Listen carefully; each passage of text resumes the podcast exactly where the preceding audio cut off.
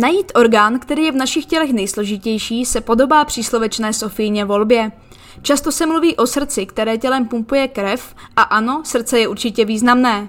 Ale co plíce, které tu krev okysličují? A co mozek, který to celé řídí a dává tomu kusu masa vlastně duši?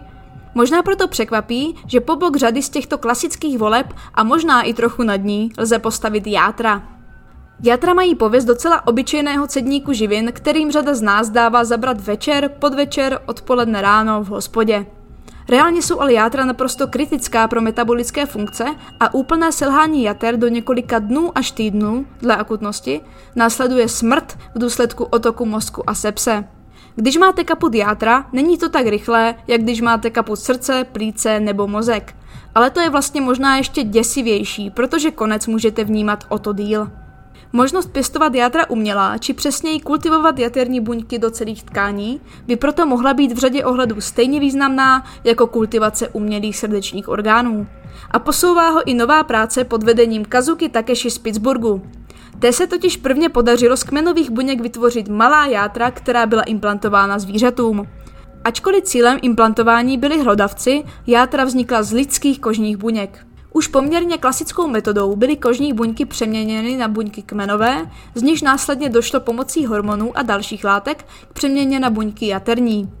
Tím započal růst jaterních tkání, nedošlo však na vznik plnohodnotných velkých jater, která by pasovala do lidí. Potkaní byly zvoleni i kvůli tomu, že kultivovaná játra byla spíše malými játříčky. Umělá játra byly každopádně následně transplantovány do pěti potkanů. Při následné analýze se ukázalo, že po pět dnů játra skutečně produkovala proteiny očekávané od jater, takže zřejmě plnili svou činnost. Bohužel, o něch pět dnů není arbitrární datum. Pokusní živočichové byli totiž po této lhůtě od transplantace zabiti, protože analýza funkce jater vyžadovala pitvu. Dlouhodobé sledování činnosti umělých jater je tedy až na budoucích studiích. Lze nicméně odhadovat, že i bez obětování na oltář vědy by potkaní nemohli vyhlížet spokojené stáří. Fungování umělých jater bylo totiž provázeno i horším průtokem krve do štěpu, stejně jako trombózou a ischemií. Je tedy co pilovat. Rozhodně se však zdá, že umělé orgány jsou zase opít blíže existenci.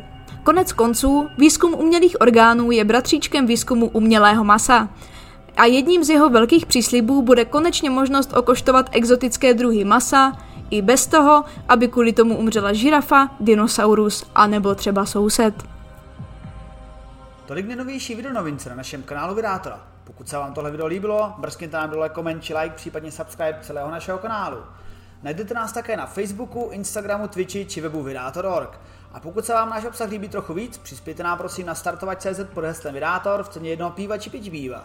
No a pokud se vám něco nelíbilo, napište to taky do komentářů a my se s tím popereme a do příště vylepšíme.